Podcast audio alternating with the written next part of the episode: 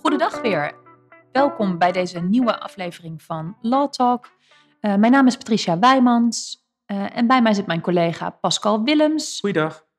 En uh, Pascal, wij gaan het vandaag op verzoek hebben over werkgeversaansprakelijkheid. Ja. want daar hebben we wat vragen over gekregen. En nou ja, ook de vraag, willen jullie daar eens een podcast over opnemen? Ja, terwijl dat we, we hebben natuurlijk wel wat podcasts over uh, werkgeversaansprakelijkheidszaken opgenomen. Hè, de, ehm, de, de, Burn Baby Burn over burn-out en uh, de mevrouw met long covid klachten. Ja. Uh, we zullen in de show notes de verwijzing naar die law ook zetten.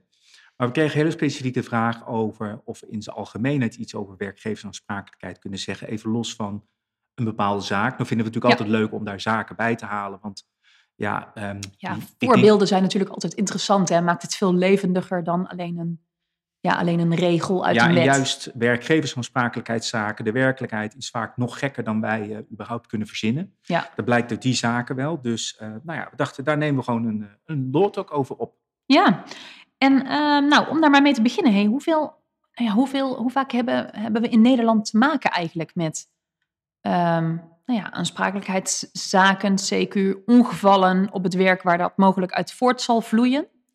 Nou, ik weet het eerlijk gezegd niet exact uit mijn hoofd hoeveel het er zijn.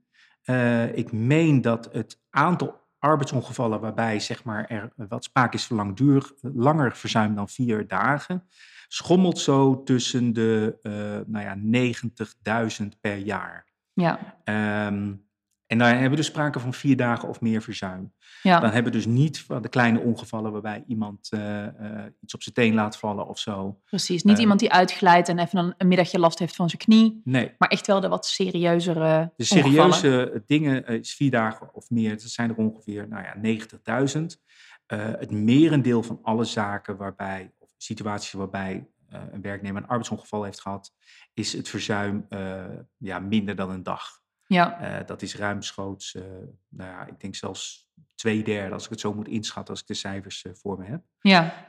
Um, dus gelukkig, het merendeel van de zaken loopt met een sisser af, maar toch wel, nou ja, laten we zeggen 90.000 keer per jaar dat iemand iets oploopt dat hij even wel uit de relatie is. Ja. En in sommige gevallen, dus ja, langdurig verzuim.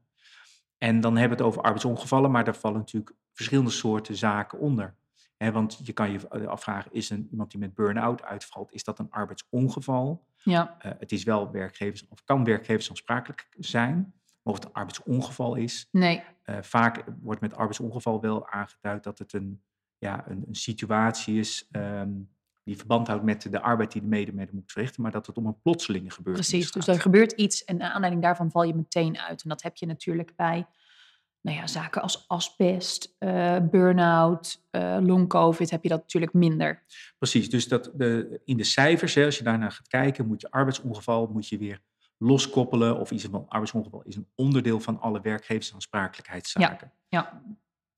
ja. Um, maar goed, het, het, is dus best wel, het gebeurt best wel wat in, uh, in een jaar dat, nou ja, dat een medewerker uh, iets overkomt waarvan die zegt, ja, werkgever, je bent ervoor aansprakelijk. En je noemde net long covid. Ja. Dat is misschien wel de meest recente ja, situatie die bij uh, best wel wat werkgevers zich voordoet, vooral in de ja. zorg. Ja. Uh, maar er is natuurlijk legio andere en het is niet van, van deze tijd, het is van alle dag. En als je kijkt naar, ja, waar ligt een beetje de basis, hè, dan de, de wettelijke basis is het goed werkgeverschap. Ja. Uh, onrechtmatige daad, dat zijn twee algemenere normen. Ja. En we hebben natuurlijk het artikel over werkgeversaansprakelijkheid 658 van boek, uh, boek 7. Ja, en dat, dat is even voor het beeld. Dat is geen risicoaansprakelijkheid. Hè? Dus het is niet zo dat als er iets gebeurt op de werkvloer, dat je daar als werkgever dus altijd voor aansprakelijk bent. Uh, maar het is wel een heel verstrekkende zorgplicht die je hebt als werkgever. Klopt. Kijk, voor werkgeversaansprakelijkheid op grond van 658, en dus weer iets anders van 611 of 162, ja. moet de medewerker wel aantonen als eerste dat hij schade heeft geleden in de uitoefening van zijn werkzaamheden. Ja. Uh, dat klinkt logisch, maar dan komen we meteen al bij een aantal mooie zaken. Van ja, wat zijn nou de werkzaamheden uh, en wat is nou een werkplek? Ja. Uh, een, een mooie kwestie die ik ook in, in cursussen wel eens behandel, is de medewerker die op het voorterrein van het CBS in Den Haag uh, uitglijdt. Ja. Daar hebben ze een nieuw pand gebouwd, een aantal jaar geleden. en daar heb je van die, gewoon grote tegels. En daartussen zitten een soort strookjes, sierstrookjes met keien. Die keien waren erin verlijmd. Ja. En door de vorst komen die los, hè, door het temperatuurverschil. Die komen op die gladde tegels te liggen en de medewerker verglijdt erover uit. Ja. Dus het voorterrein. Ja. De vraag is dan, ja, is dat werkgeversaansprakelijk? Ja. En uh, de, de kantonrechter zei van, nou nee, want dat is een voorterrein en dat is niet de werkplek. Ja. Hè, want je hebt Ja. het werk al uh, verlaten. Ja. Uh, later zei het gerechtshof in Den Haag, die zei nou, er zit zodanig verbinding tussen dat terrein waar je uitgevallen bent en de werkplek. En het was ook kennelijk de enige plek om bij je werkplek te komen. Dat Ja. vanwege die verbinding, het is Ja. dan ook een verbindingsweg in de zin van het Arbo-besluit, eh, valt dat er wel onder, valt er dus onder eh, werkgeversaansprakelijkheid in zin van 658. Ja, en hier speelde toch ook dat eh, de werkgever, het CBS, dus ook verantwoordelijk was voor het onderhouden van, die, van het voorterrein. Of die, die, die hield dat toch ook bij? Dat hangt weer samen met die zorgplicht inderdaad. Ja. Dus het valt, valt het onder de werkzaamheden, dan was het antwoord ja. Ja, De volgende stap is als de werknemer dat heeft aangetoond, dan moet de werkgever bewijzen dat hij zijn zorgplicht is nagekomen. Dus heeft hij redelijkwijs alles gedaan om het risico te voorkomen. ja, En in dit geval had eh, eh, de werkgever eh, controle over die, die, dat voorterrein. ja, Het was nog niet zijn eigendom, maar hij had wel inderdaad het onderhoud daarvan. ja, had daar bordjes neer kunnen zetten, had kunnen zien dat die steentjes daar los lagen. ja, En het was een feit van algemene bekendheid dat als steentjes op zo'n gladde ondergrond los liggen, dat je daar makkelijk over uit kan glijden en dus je kan bezeren. Ehm, dus in dit geval ging het daar eigenlijk bij de werkgever mis dat hij niet kon aantonen dat hij aan zijn zorgplicht voldaan heeft. En dan zou, zou het dan hier in dit geval anders zijn geweest als niet eh, het CBS, maar bijvoorbeeld de gemeente verantwoordelijk was voor dat voorterrein? Want dan is het een een openbare weg waar de gemeente verantwoordelijk voor is, waar de CBS misschien minder invloed op had. Nou, ik kan me voorstellen als het de openbare weg is en er zijn meerdere toegang tot het pand en het is een deel waar je geen zeggenschap over hebt, dan is de vraag van ja, wat had je redelijkwijs kunnen doen? Ja, Hè, eh, bijna elk gebouw in Nederland ligt op een of andere manier aan een openbare weg. En je zorgplicht strekt zich niet uit tot de openbare weg. En als het wel zo zou zijn, hoe ver dan? ja, Hè, dus dat wordt, dat wordt dan een stuk lastiger eh, op het moment dat je ergens eh, zeggenschap over hebt eh, en verantwoordelijkheid overdraagt. Ja, neemt dat natuurlijk ook toe. ja, Hier had denk ik de werkgever simpelweg ook van die bordjes neer kunnen zetten die je ook ziet in gebouwen waar er schoongemaakt wordt. Hè, gladde vloer, pas op. ja, ja, Hadden ze hier in principe natuurlijk ook neer kunnen zetten. ja. Feit is natuurlijk, hoe gaat het in de praktijk? Niemand heeft daar erg in. Die steentjes komen los. Nee, Eh, eh, niemand bedenkt zich op zo'n moment waarschijnlijk dat dat glad kan zijn. Ja. En voor je het weet gaat iemand op zijn snuitje en eh, gebeuren dit soort ongelukken. Dat zie je natuurlijk wel veel in de jurisprudentie. Ja, dat er dit soort eigenlijk, ja, ik noem het tussen aanhalingstekens even, even onbenulligheden, maar soms best wel ongevallen. Iemand die een auto uitstapt en op een oneffen grond eh, eh, valt. Nou ja, weet je, dat soort, dat soort dingen. vaak ook wel relatief makkelijk op te lossen door een werkgever. Ja, dat is de ene kant. Aan de andere kant heb je ook natuurlijk de huistuin- en keuken eh? Ja, Eh, moet jij een medewerker, dat is een bekende zaak natuurlijk uit de jurisprudentie, die broodjes snijdt, moet je die waarschuwen Ja. dat het mes scherp is? ja, Eh, of mag je er redelijkwijs van uitgaan dat een, me- een medewerker die een mes gebruikt ook weet dat die scherp is? ja, precies. Ehm, en zo zijn natuurlijk legio ja, zaken geweest waarbij uiteindelijk de discussie ging over iets wat misschien de gemiddelde luisteraar denkt van, eh, oké, wordt daar dan over geprocedeerd? Maar ja, ja, want dat heeft dus met de risicoaansprakelijkheid, zoals je terecht zegt, eh, te maken. Ehm, de werkgever is niet altijd aansprakelijk, maar als de werknemer kan aantonen dat het in de uitoefening van de werkzaamheden is gebeurd, dan moet de werkgever aantonen om onder die aansprakelijkheid uit te komen dat hij of zij zijn zorgplicht is nagekomen of Ja. dat de werknemer ja, zich schuldig heeft gemaakt aan opzet of bewuste roekeloosheid. Ja. Of dat, ook al had de werkgever alle maatregelen genomen, hij het niet had kunnen voorkomen. Ja. Dat zijn eigenlijk dan de drie escapes, grofweg, die een werkgever dan nog heeft. ja, en we hebben het over drie escapes, maar eentje daarvan gaat in de praktijk bijna nooit op. Hè? Want die opzet of bewuste roekeloosheid, dat is wel een heel klein gaatje, toch? Dat is heel lastig om dat te bewijzen, omdat de, de, de lat voor opzet of bewuste roekeloosheid ligt natuurlijk heel erg hoog. Ja, ja. Ehm, En als het gaat om, uh, zeg maar, wat zijn dan maatregelen die je redelijk zou kunnen nemen, um, dan komen we uh, eigenlijk bijna automatisch bij het zogenaamde kelderluikarrest ja. uit 1965. Een medewerker van uh, Coca-Cola moest, nou ja, ik geloof vaten drinken in een café in Amsterdam brengen. deed het kelderluik open waar die vaten in werden opgeslagen. Ja. Hij was nieuw. En uh, waar zijn collega normaal gesproken dat gat altijd barricadeerde, zette hij geloof ik dat barkrukken neer. Zo van, nou ja, dan weet hij, je loopt niet zomaar het gat in. Nee. En er was een, uh, een bezoeker van het café en uh, die kwam uit Maastricht, zegt de zaak. Niet dat dat er wat mee te maken heeft, maar in ieder geval geen bekende in het Amsterdamse. Die moest naar de wc, moest er langs en deed dat wat onhandig, stapte over die barkrukken heen. In plaats van dat hij naast het gat stapte, stapte hij erin ja. en had letsel. Ja. Uiteindelijk komt die zaak bij de Hoge Raad en de Hoge Raad heeft de zogenaamde kelderluikcriteria uh, geformuleerd. En die zegt van ja, wat, wat je had moeten doen hangt af van de omstandigheden van het geval, namelijk de aard van de werkzaamheden, de kenbaarheid van het gevaar dat ze kunnen optreden, de kans dat dit zich voordoet. En hoe groot is de kans dat iemand over zo'n parkruk heen doet? Als je een hogere barrière maakt, is die kans natuurlijk veel kleiner. Ja. De ernst van de gevolgen en de, de mate van bezwaarlijkheid van de te nemen veiligheidsmaatregelen. Dus hoe gek moet je het maken? Ja. Um, nou, die elementen moet een rechter meewegen bij de vraag van ja, is dit wel of niet een redelijk voorschrift? In dit geval kwam het erop uit dat de rechter zei van ja, je had er rekening mee moeten houden dat iemand niet zo goed uitkijkt en plotseling in het gat stapt. Ja. Aan de andere kant had deze klant ook beter moeten opkijken, want ja, weet je, er was wel wat. Dus ik geloof dat, uh, ik zeg het even uit mijn hoofd, de risicoverdeling 50-50 werd. Uh, en dat zie je natuurlijk ook wel eens vaker gebeuren, dat ja uh, ja, de, de waarheid in het midden ligt en ook de pijn moet, uh, moet worden gedragen. Ja. ja. Maar over die werkplek, uh, dat blijf ik wel interessant vinden. We hebben het net al gehad over ehm, nou ja, zo'n voorterrein. maar wat ook leuke jurisprudentie is natuurlijk alles wat met vliegend personeel te maken heeft. Want die zitten niet op een vaste plek, maar all over the world. Ja. piloten die tijdens taxiritjes op weg naar een restaurant ongelukken krijgen.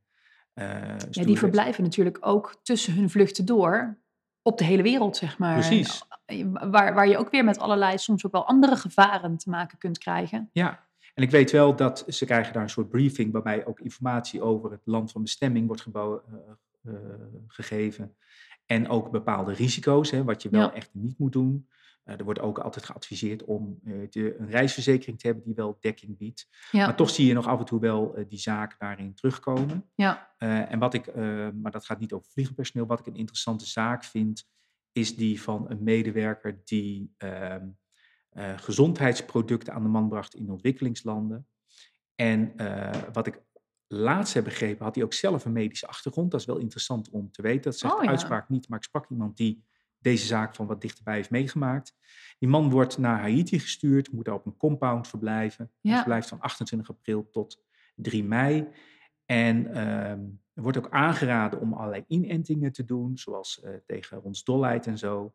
De medewerker die kiest daar niet voor om dat te doen. Hij verblijft op die compound. En ik geloof op de laatste dag dat hij daar verblijft, dacht ik. Uh, gaat hij daar wandelen op die compound en wordt gebeten door een pup. Ja. Van een hond die later blijkt rabies te hebben. Ja, die nog niet ingeënt was omdat hij nog pup was. Uh. Ja, en hij, wordt niet, uh, hij laat zich niet behandelen. Uh, gaat naar Nederland terug, krijgt twee maanden later, geloof ik, klachten. En een maand later overlijdt hij zelfs. Ja, dat is wel heel ernstig. En ik heb me laten vertellen dat als je dat eenmaal hebt en je behandelt dat niet snel genoeg, dan is het bijna altijd dodelijk. Oh, Wat dus in deze zaken bijzonder is, is dat deze man had wel medische kennis, maar koos er toch voor en dat vul ik hier nu in, maar ik denk, het is vlak voor zo'n vlucht. Het is niet zo dat er uh, acht vluchten per dag van Haiti naar uh, Amsterdam gaan. Ja. Dat hij dacht, nou ja, het zal allemaal wel meevallen. Het is een pub uh, op deze compound, het zal wel loslopen. Maar het liep dus niet los. En dan is natuurlijk nee. de vraag van ja, um, valt dit onder de, de werkgevers aansprakelijkheid? En wat je dan ziet is dat de rechtbank die zegt, ja, het is niet tijdens de uitoefening van de werkzaamheden gebeurd, maar hij verbleef daar natuurlijk wel voor zijn werk. Ja. Dus het valt wel onder de rijkwijde van het goed werkgeverschap. Uh, het vast, staat ook vast dat hij ja, zich niet heeft laten inenten. En, uh, maar het was ook niet verplicht hè, en daar was het ook niet uh, voor gewaarschuwd. Dus de werkgever heeft hem wel een onaanvaardbaar groot risico blootgesteld. Ik, ik, hoor jou zeggen, het was niet verplicht om je te laten inenten, maar kan een werkgever dat verplichten? Ja, dat is een hele goede, want dat hebben we natuurlijk met de, COVID-situatie eh, gezien. Ehm, ik denk dat met de kennis die we nu hebben van COVID en de vrijwilligheid waar heel erg op gewezen daarin wordt, Ja, ehm, dat je best zou kunnen zeggen, ja, als een medewerker zich niet laat inenten, eh, moet je hem dan ook wel wegsturen. Ja, Hè, en Ja. ik, ik weet nog dat de KLM in die periode van, van COVID, dat medewerkers die eh, zich niet lieten vaccineren, konden zich bij de arbodienst melden. Hè. Werkgevers mochten dat niet verwerken, die gegevens. En die kregen dan van de arbodienst een, eh, een beperking op een bepaald gebied. ja, Dat, wat de reden daarvan was, was niet, maar je mocht naar bepaalde bestemmingen niet vliegen. En die bestemmingen waren dus waar je ingeënt moest zijn. Eh, dat zou op deze manier natuurlijk ook kunnen. ja, Dit is wel een goed voorbeeld waarbij de, de verantwoordelijkheid en de zorgplicht van de werkgever versus de privacy van de werknemer elkaar echt wel bijt Ja. en schuurt. ja. Dat is echt wel een lastige. ja. Nee, maar in dit goed. geval werd eh, de eh, risico voor een deel ook bij de werkgever, werknemer neergelegd, omdat hij zich niet had laten behandelen, Ja, terwijl dat hij toch wel die kennis had. ja, Ehm, ja, en zo, die, die, die werkgeversaansprakelijkheidszaken, dat is denk ik voor de luisteraars wel goed om te weten. Die worden wel allemaal langs diezelfde meetlat eh, beoordeeld. Daar zit natuurlijk een, een beoordelingsruimte in voor de rechter. Hè? Ja. Eh, redelijke maatregelen, eh, goed werkgeverschap, noem maar op. Nee, hoe voorzienbaar was alles? Hoe voorzienbaar was alles. Maar ehm, of je nou long covid bekijkt of dat kelderluik uit 1965, waar pak een beet bijna 70 jaar tussen zit. Langs dezelfde criteria wordt dat nog steeds wel bekeken. Ja. Waarbij er natuurlijk wel sprake is van voorschrijdend inzicht, wat redelijkerwijs kan gebeuren. Hè? Omdat een van de dingen waar werkgevers rekening mee moeten houden, is de stand van de wetenschap en de kennis in de branche. Ja, Dus dat verschuift wel, maar eigenlijk juridisch toetsingskader, hè, de, de buitenranden, die, eh, die is wel min of meer hetzelfde gebleven al die jaren. En kan je dus op allerlei mogelijke situaties toepassen. ja, Want ehm, waar ook wel het een en ander misgaat, is bijvoorbeeld bedrijfsuitjes. Eh, de meest gekke dingen worden tegenwoordig bedacht om aan teambuilding te doen. ja, Ehm, Maar tot dramatische gevolgen. We hoeven ze nu niet allemaal langs te lopen, maar we- jij kent ze ook, hè? De, de powerboat races. ja, Eh, luchtballonnen hebben we overigens zelf ook gedaan, maar dat gaat ook niet altijd even goed. Eh rodeo stierrijden, eh rolschaatsen. Ja, precies. Het is ook niet allemaal, het klinkt niet allemaal mega gevaarlijk, maar Nee, ja, ja er zitten wel risico's aan. En, Ja. en werkgevers hebben soms niet door dat, dat ook als je een bedrijfsuitje organiseert, dat dat eh, nou ja, valt onder eh, nou ja, het werk. precies. En, en dus eh, kan het onder werk vallen of niet. Hè? En als het onder werk valt, 658. Als het niet onder werk valt, bijvoorbeeld dit een heel groot vrijwillig karakter, kan het toch onder jouw verantwoordelijkheid vallen als er een bepaalde mate van verband houdt met het werk. Ja. En dat is bij een personeelsuitje, zeker waar de werkgever mede-organisatie, eh, organisator is natuurlijk wel aanwezig. Kijk, als het een uitje is van een aantal collega's die samen wat afspreken buiten de werkgever om, ligt dat natuurlijk weer anders. Zeker. Ehm, maar je ziet daar wel in dat eh, de, de maatregelen die de werkgever heeft genomen, heeft de werkgever zich bijvoorbeeld verzekerd, Ja, speelt daarbij een rol. Ehm, daar kijkt de rechter heel duidelijk naar en ook de kenbaarheid daarvan. ja, Ehm, maar ook daarvoor geldt steeds weer diezelfde ja, wegingsnormen gaan dan, eh, gaan dan een rol spelen. Over verzekeringen. Over, hè, want een werkgever heeft natuurlijk maar in bepaalde mate invloed. Die heeft bijvoorbeeld invloed op wat er in zijn eigen pand gebeurt. Eh, maar bijvoorbeeld met postmedewerkers die de post rondbrengen, die doen dat eigenlijk voornamelijk op de openbare weg. Ja, Daar heb je als werkgever geen invloed op. nee, Eh, maar uit de rechtspraak blijkt dan wel dat je als werkgever ja, in ieder geval duidelijke misschien instructies kunt geven. En dat je je ook kunt, althans dat je die medewerkers kunt verzekeren. Verzekeren en bijvoorbeeld goed, scho- goed schoeisel geven. Ja. Hè, dat, eh, Ja, bij gladheid bijvoorbeeld. Hè, de postbesteller, die die, zaken zijn natuurlijk bekend van die postbestellers die uitglijden. Ja, Eh, kijk, we weten allemaal dat als het buiten gevroren heeft of zo, dat het glad kan zijn. Dus je hoeft mensen niet te waarschuwen dat eh, de stoep glad kan zijn. Maar de maatregelen zijn van, heb je goed schoeisel geno- ge- verstrekt? Heb je erop gewezen hoe ze moeten lopen? Bijvoorbeeld, dat zie je ook wel eens met die zaken waarbij snelheidsovertredingen van couriers plaatsvinden. ja Hoe, precies. dru- hoe groot is de druk geweest op Ja. de medewerker om een bepaalde route binnen een bepaalde periode af te leggen? Ja. Het vervelende vind ik bij dit soort zaken is vaak dat ongelukken gebeuren juist in die kwestie dat je eigenlijk niet verwacht en hoort te verwachten. En dan gaan we achteraf bekijken, had je het voor kunnen wezen? En achteraf weten we natuurlijk altijd wel beter. Tuurlijk. Ehm, ja, met wetenschap van, nou ja, met de wetenschap achteraf kun je altijd andere dingen uh, bedenken. Alleen voor werkgevers die nou ja, nu luisteren, of mensen die die werkgevers adviseren, is het wel goed om eens te na te denken over, joh, weet je, moet ik misschien daar een verzekering voor afsluiten? Eh, voor mijn medewerkers die misschien heel veel eh, werkzaamheden verrichten op een locatie waar ik totaal geen invloed op heb. Precies, en ehm, wat ik al zei, hè, het, het zijn vaak die zaken dat je denkt, ja, weet je, had ik dat maar geweten. En toch kan je het soms wel weten door even te bedenken, wat zijn de verschillende scenario's waar je tegenaan gaat lopen. Ja. En bijvoorbeeld de risico-inventarisatie en evaluatie heeft er natuurlijk ook eh, invloed of, of betrekking op. En Ja. dat toch nog wel eens vergeten. En de RINE, zoals die heet, krijgt eh, nou, relatief weinig aandacht, de laatste tijd wel wat meer. Ehm, de RINE heeft ook een beetje een negatieve bijsmaak. Ja, Eh, als een soort verplicht nummertje wat je moet doen. Per saldo gaat het natuurlijk op gewoon dat je in kaart brengt, oké, welke Ja. risico's lopen we? En wat kunnen we doen om dat zoveel mogelijk te voorkomen? ja. Ongeacht of dat een personeelsuitje is of, eh, of wat dan ook. Ja. Hè? Ja, en wat, wat ik toch, toch best wel vaak hoor nog en ook wel zie in de jurisprudentie, is dat je toch best wel bij veel ongevallen, dat je met een simpele mat of een, weet je, je hebt ook wel van die nare ongevallen waarbij medewerkers met handen in apparaten en machines en zo terechtkomen. Dat zijn altijd nou ja, hele vervelende dingen die toch vaak met relatief nou ja, eh, simpele, Kleine simpele maatregelen. aanpassingen Ja. voorkomen hadden kunnen worden. En daar is zo'n RINE heel belangrijk voor, dat je toch eh, eh, eens goed laat kijken, ja, waar zitten de risico's voor, voor eh, mijn medewerkers? En ja, hoe kunnen we dat zo klein mogelijk maken? Ja, en misschien tot afsluiting ook, wat kunnen we met z'n allen doen binnen een organisatie? Want je kan het wel bij de werkgever neerleggen en daar ligt natuurlijk ook wel de regie. Ja, Maar ik denk veiligheid is niet alleen de verantwoordelijkheid van de werkgever, maar van de werknemer en de werkgever of alle werknemers onderling. ja, dus die ene man die aan die machine staat, er al jarenlang aan staat, een klepje ontbreekt, die denkt, ja, ik weet hoe dat ding werkt. Eh, ik pak wel even, dat kennen we, ik pak wel even, dat trek Ja. ik even uit die pers en vervolgens Precies. zit de hand erin. Hm. Als een collega dat ziet, eh, zorg, probeer te zorgen dat er een cultuur is dat je elkaar erop aanspreekt. Je zegt, goh, weet je, laat die machine echt pas draaien op het moment dat dat teruggebracht is. ja, Dus voor elkaar zorgen daarin en, en zorgen dat er een cultuur is dat dat kan, is denk ik, draagt ook heel erg eh, ja bij. zeker. Zeker.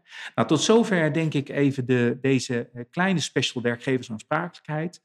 Eh, we proberen het in Lotte ook altijd een beetje overzichtelijk en kort te houden. Dus dit is echt in een nutshell. Ja, Ehm, maar mochten hier nog vragen over zijn, of eh, hebben jullie zoiets van, nou, ga op een onderdeel in, want dat vinden we wel interessant. Laat het ons echt weten, want dat vinden we hartstikke leuk.